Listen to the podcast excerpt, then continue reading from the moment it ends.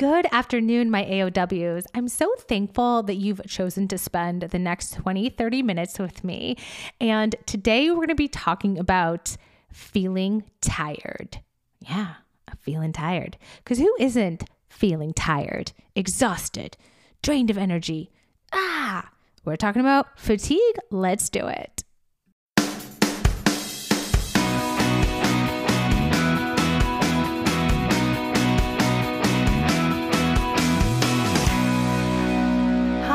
And welcome to Health by Heather Hirsch, a podcast dedicated to uncovering many of the women's health issues many of us are wondering about, but few of us are talking about.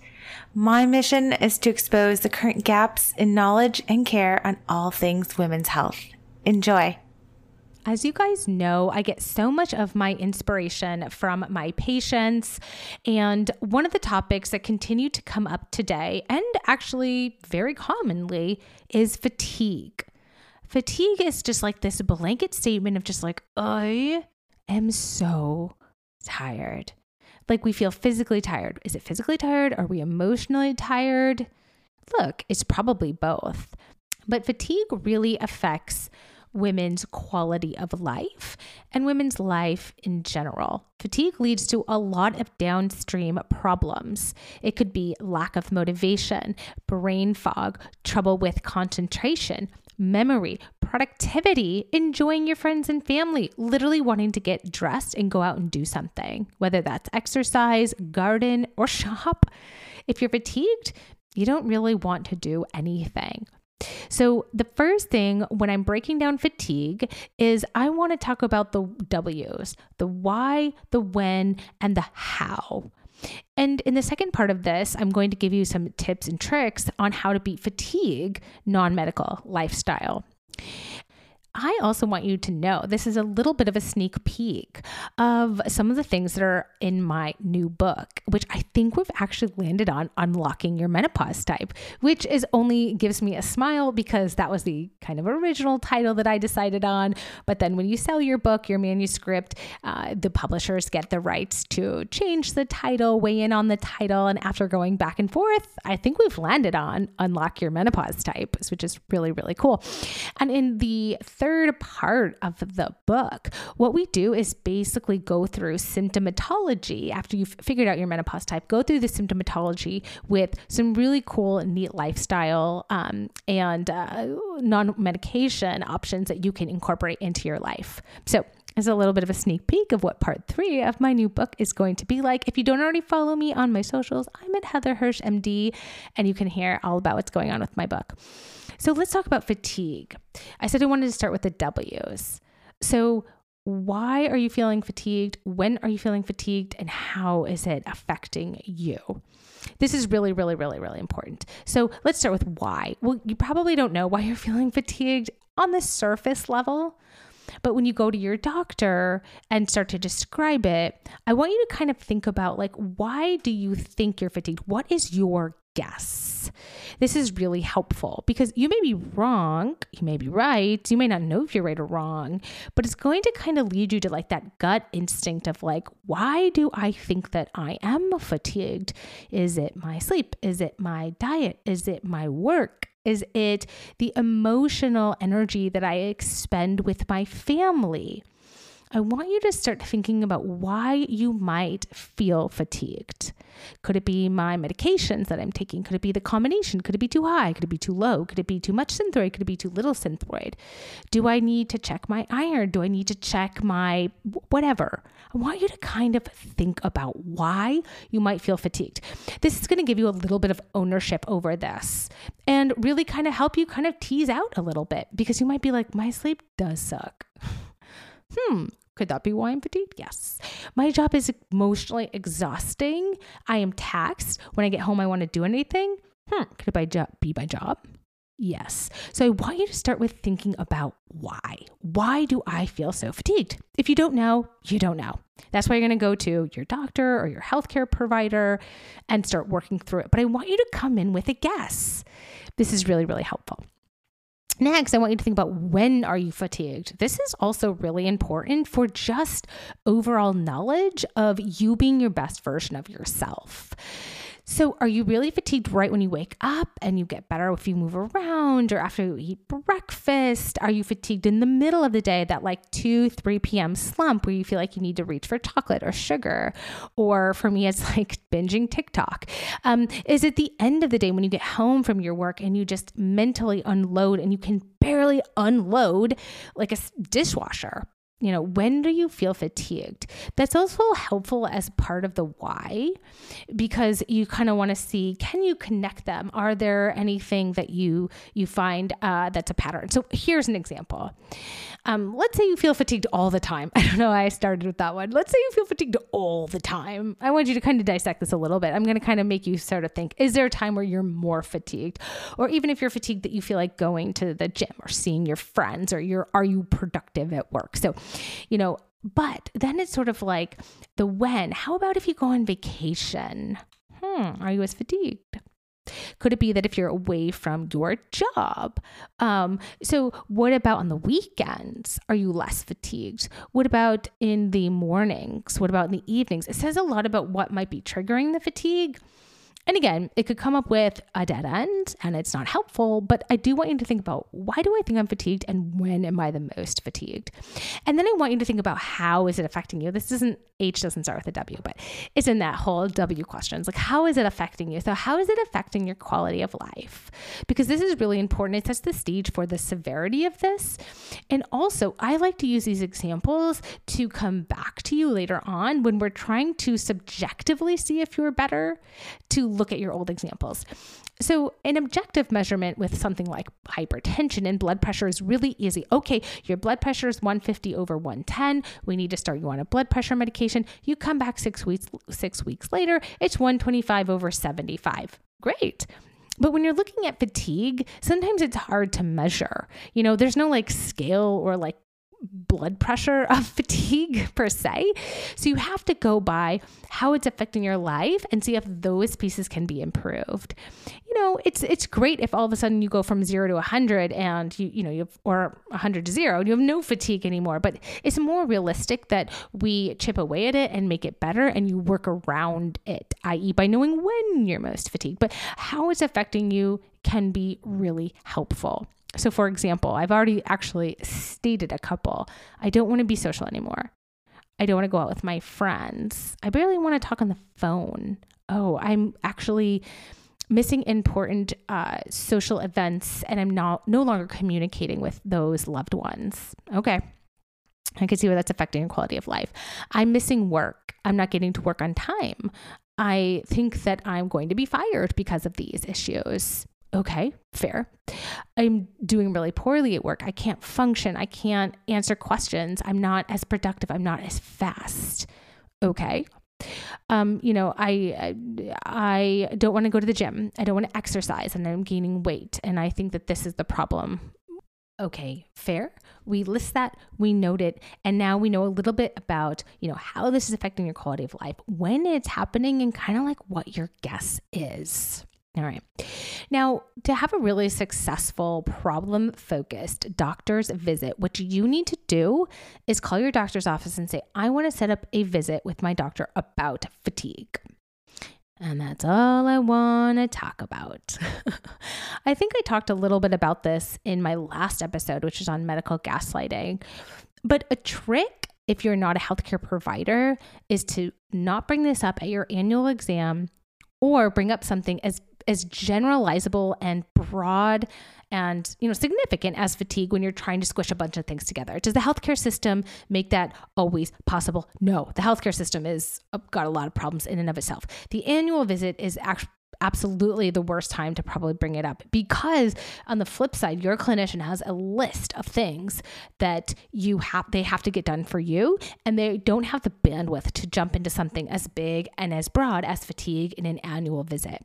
So you know you really want to make a problem focused visit for this. You want to set yourself up and your clinician for success so you both have 20 minutes 30 minutes whatever it may be to actually work through the fatigue all right. So, the first thing that I want to think about when I think about fatigue is what is going on in your daily life. And particularly, and most importantly for midlife women, is your sleep.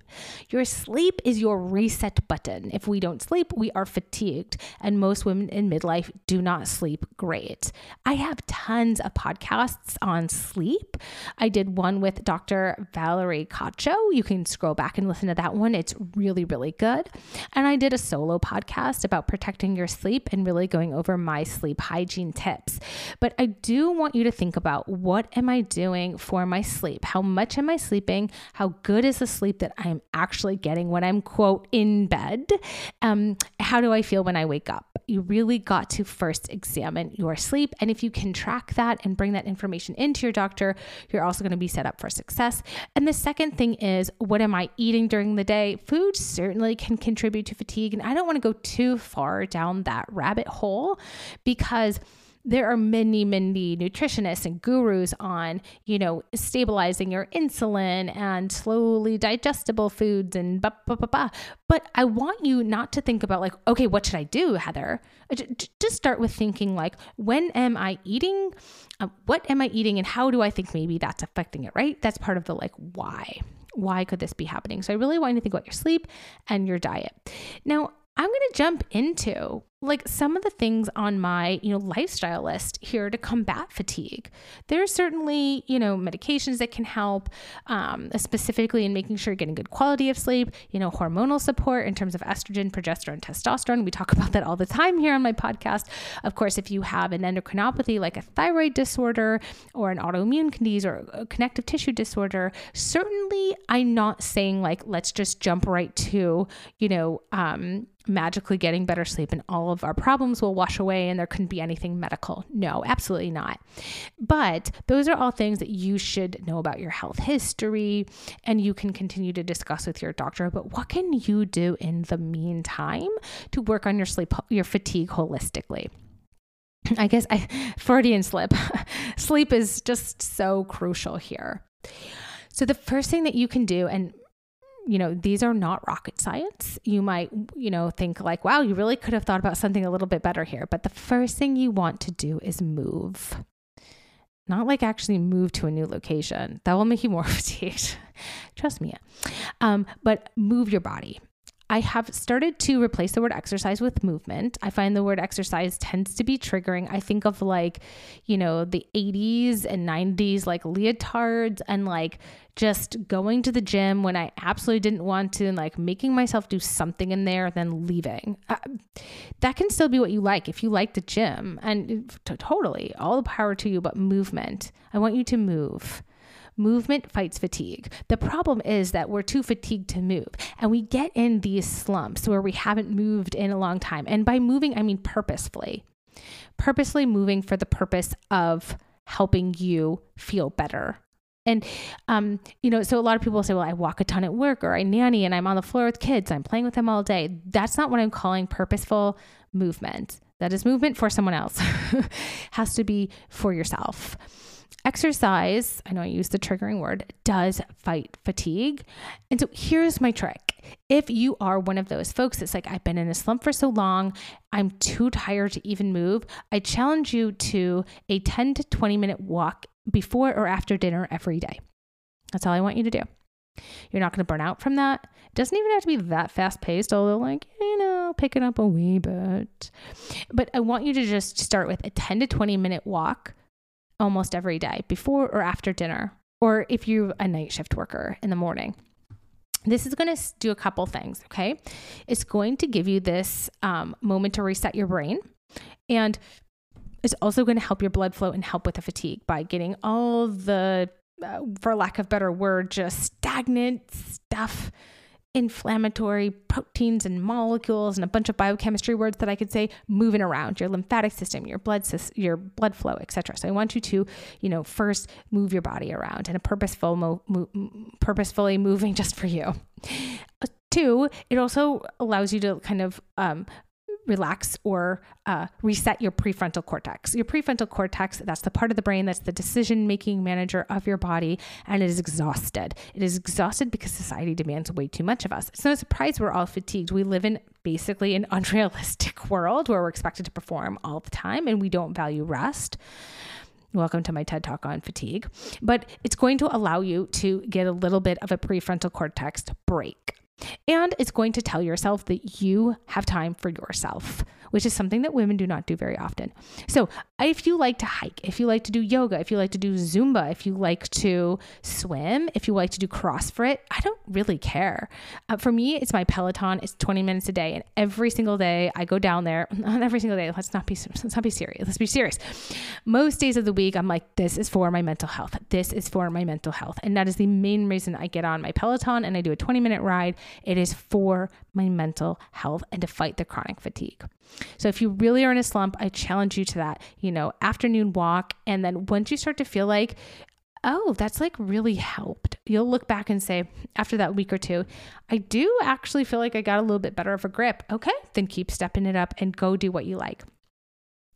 All right, the next one is um, make sure you drink water throughout the day. I put these back to back exercise, move, and drink water because in my book, as I was doing a lot of research on the symptoms um, and how to treat them with, you know, lifestyle and supplemental support, literally moving and drinking water was the answer to everything you know, we're chronically um, overworked and underhydrated, basically. So drink more water. Need I say more? I'm going to go to the next one. Sorry. Another thing that I found really helpful that I've started to do is breathing exercises. So, a little bit like meditating, but more like breathing exercises. If you have an Apple Watch or, you know, an, you can use sort of like the meditation app on there, or sorry, it's called the mindfulness app, and you can set it to do some breathing exercises. It's really, really helpful we just don't get to reset ourselves during the day. So, breathing to help to invigorate yourself can feel like this. This is an exercise that I learned. Breathe in for the count of two, one, two. Breathe out for the count of two, one, two. And then breathe in for three, one, two, three. Breathe out for three, and keep going until you hit probably about five. I'm one of those people that I feel like has like a small lung expansion area. So when I get to five, I feel like that's enough. But doing that every kind time you need basically a rest is really helpful. So I want you to think about um, adding in some different breathing exercises. I also want you to pace yourself. You know, I've hinted at the fact that we live in a world that sort of sets unrealistic expectations about what our levels of energy should be, particularly as we go through different p- parts of our lives, particularly if we're women related to our hormones, right? Or leading up to our menses, after our menses, pregnancy, postpartum, um, perimenopause, menopause, postmenopause. Like these things aren't taken into account, but there really can absolutely be a cyclic nature to your level of productivity or, or, or, you know, how energetic you feel or how fatigued you feel.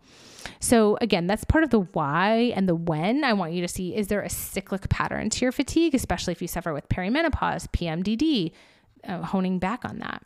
But pace yourself when you need to. Are you overbooking yourself? Are you delegating things? Are you saying no? You need to safeguard your energy. You need to safeguard your energy. This really is a broader topic I'm happy to get into, which is basically how I decide what things I want to do and what things I don't. And I need to make sure that if I'm going to do it, that the energy that I'm going to input is going to come back to me. And I've started doing this only as I've gotten a little bit older and as I've realized how much emotional energy fatigues me. I did a whole podcast also on caregiver strain, which if you feel like the emotional energy that you're spending is a part of the reason you feel fatigued, go back and listen to that caregiver strain episode. Because I don't think we really factor in how much emotional energy literally drains our body of energy. So I want you to safeguard your energy and only spend time on the things that is going to give you energy back. Now, we might not all have the luxury to be able to do this, but it can come down to maybe not work, yes or no. Yes, I'll do that. No, I won't do that. But it could come down to how you want to spend your time off work? Do I want to go to this party? Do I want to stay out late? Do I want to drink alcohol? Do I want to, whatever it might be? So I want you to really think about what does fatigue you and safeguard your energy as if it is a monetary value because basically time is money. And when we're fatigued, you know, the difficulty with it is we feel as though, you know, it takes away from the things that we want to be productive doing. So I think that, you know, there are some other things that you can do in terms of like, you know, downsizing your meals or eating smaller meals or eating more frequency frequently, making sure you're eating good amounts of protein and other essential nutrients like potassium, magnesium, foods like nuts, yogurts, beans, lentils, fruits, fish. But I really want to go back to my original thesis here, which is, you know, I think that we do have uh, over estimated what someone should be able to achieve and that we don't account for naturally fluctuating levels in energy. We don't account for the hormonal cycle in terms of energy. We're losing a lot of sleep and we're probably eating more processed foods, even though I didn't want to kind of go down that rabbit hole too much. I want to make sure you're moving. I want to make sure that you are drinking plenty of water. I want to make sure that you do things to help you feel invigorated, whether it's breathing patterns, meditating, etc. I want you to make sure you safeguard your energy, delegate, and pace yourself. And also talk to your doctor. You you might need labs, you might need blood work, you might have an endocrinopathy, you might have a deficiency, you might have a disease you didn't know. And I wanted to give you a good sort of overview of how you can really talk to your doctor about that. So, guys, we did it. I hope this was really helpful, as I always do. The main reason I do all of my podcasts is because I wanted to be able to extend the office visit outside of those four walls. I wanted to be able to continue to have a conversation and a discussion and a discourse with you and really give you some more resources so you can really feel as though you can thrive and improve your health in midlife because I know that you can. If you love this show, thank you so much for listening. I love, you know, getting comments and um, um, uh, reviews on um, iTunes. So if you have a second, please go ahead and do that. If you love this show, share it to a friend. Just click that little share link. You can text it right to her. And I look forward to seeing you guys next week. You can also follow me over on all of my platforms. I'm at Heather Hirsch MD and uh, active on YouTube at Health by Heather Hirsch. All right, enough of the self promo. I'll see you guys next week. Bye. If I haven't already done so, thank you, thank you from the bottom of my heart for listening to my show. Consider subscribing so you never miss an episode. Also, if you love the show, your stars or a quick review could really help other women who are searching for information on menopause and midlife around the globe find this show. If you want to work with me, consider the Reclaiming Menopause Masterclass. The link for that is in the description to this show. Thank you again from the bottom of my heart for all your support, and I'll see you next week for a brand new episode episode.